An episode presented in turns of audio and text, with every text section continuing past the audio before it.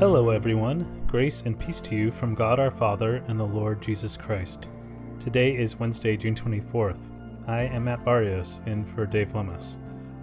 This week, our podcasts are in a series looking into God's justice, justice for all people, and exploring some prophetic texts from the Old Testament. I'm taking a look at part of the book of Jonah, not the part about Jonah in the belly of a big fish, the often startling picture from close to start, the start of the prophetic narrative that gets an inordinate amount of attention. Instead, I'll be looking at the moment Jonah is obedient to deliver the prophetic word for the people of Nineveh that God gave him, as well as the aftermath of giving that word. But first, let me set the scene. The book opens with Jonah receiving a word from the Lord in Jonah 1, verse 2. The Lord says, Go to the great city of Nineveh in Assyria and preach against it, because its wickedness has come up before me. And Jonah does not like the call God gave him. He's a reluctant or even resistant prophet. He immediately goes the opposite direction of Nineveh. How human of him, right? I'm sure many of us have had that experience of getting some sort of impression that we believe is from God, and then we fearfully flee from it. Maybe these are big calls that are burnt on our hearts. Or maybe they are simple things, like to lay hands on and pray for a person who's sick. In fact, uh, that very impression to pray for someone who is sick was one I got very recently, and uh, and I didn't take initiative with it. Luckily, someone I was with did initiate praying, and I got to join in. Uh, but initially, I resisted it. But like I said, there might be a clear impression, and then maybe we simply disobey, or maybe justify it through self doubt or any number of ways we tend to numb or rationalize not stepping into what God has for us. And I'm not trying to guilt anyone here, but can we just admit that this happens for us, uh, like on a regular basis? I think if we admit it, we can find some amazing kinship with Jonah. Resisting the call is what Jonah does for quite a while in the narrative, which sets us up for the moment I want to highlight for us. It comes in the final two chapters, where the Lord reminds Jonah Go to the great city of Nineveh and proclaim to it the message I give you. And again, that message that he's supposed to give uh, to a foreign city and culture is to preach against it and its wickedness letting them know this evil is an affront to God. I think this begs the question of what what exactly was so wicked and evil about Nineveh anyways.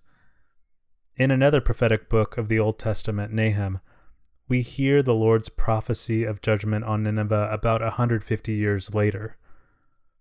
The city is called out for its deceit, exploitation, robbery, violence, sorcery, sexual immorality, and so on. That's what uh, is in the book of Nahum and what it had to say. And we might assume these forms of unrighteousness and injustice existed in the city in Jonah's day as well. So, this, or something like it, is the wickedness that Jonah is meant to prophesy against. And he does. For three days, Jonah walks through Nineveh and prophesies against the wickedness of Nineveh. It's like a one man protest empowered by God Himself. And Jonah says, all throughout the city, 40 more days, and Nineveh will be overthrown. And he prophesies so effectively that the people of Nineveh revent, uh, repent before God. In chapter 3, it says, The king of Nineveh took off his royal robes covered himself with sackcloth and sat down in the dust.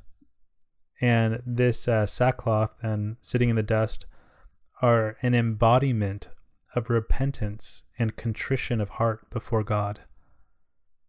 Not only this, but the king decrees repentance from the top down throughout the city, commanding the people do not let people or animals, herds or flocks taste anything do not let them eat or drink. It's like he ordains a citywide fast of repentance. It goes on, but let people and animals be covered with sackcloth. Let everyone call urgently on God. Let them give up their evil ways and their violence. Who knows? God may yet relent and with compassion turn from his fierce anger so that we will not perish. Citywide, a whole people mourn their sin and repent before God. And you might think Jonah would be happy to hear of a people turning from their sin and delight in his prophetic job well done. But he's not. And here's where it gets so interesting. The previously reluctant prophet prophesies so hard against the wickedness of Nineveh that he becomes a self righteous prophet and delivers the only uh, that the only appropriate end is the full wrath and punishment of God. That's what he believes.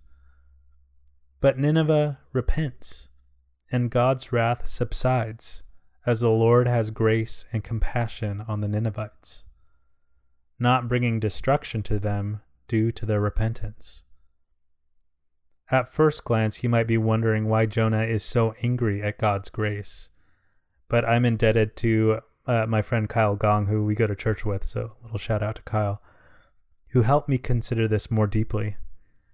He considered um, the sort of evil of the Ninevites as being almost like the evil of the most evil people we can imagine.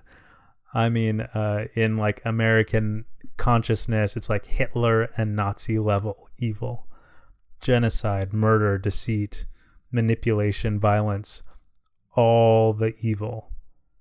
What if this is what the Ninevites were like? I started to imagine how I'd feel if God spared them and had grace when they repented. And now I get how troubling it would be to Jonah. He's walking the streets of Nineveh, seeing the wickedness of the city in high resolution playing out right in front of him. It must have been scarring and horrific. He probably believed so fully in the wrath that these people deserved. And then God doesn't respond how Jonah wanted. Jonah wanted wrath, but God gave mercy to a repentant city of robbers, killers, and traitors, and Jonah's mad. And I'd be mad too. Uh, I and I, I mean, really, I will be upset if God shows grace to all the people I am angry and grieving about right now, right now.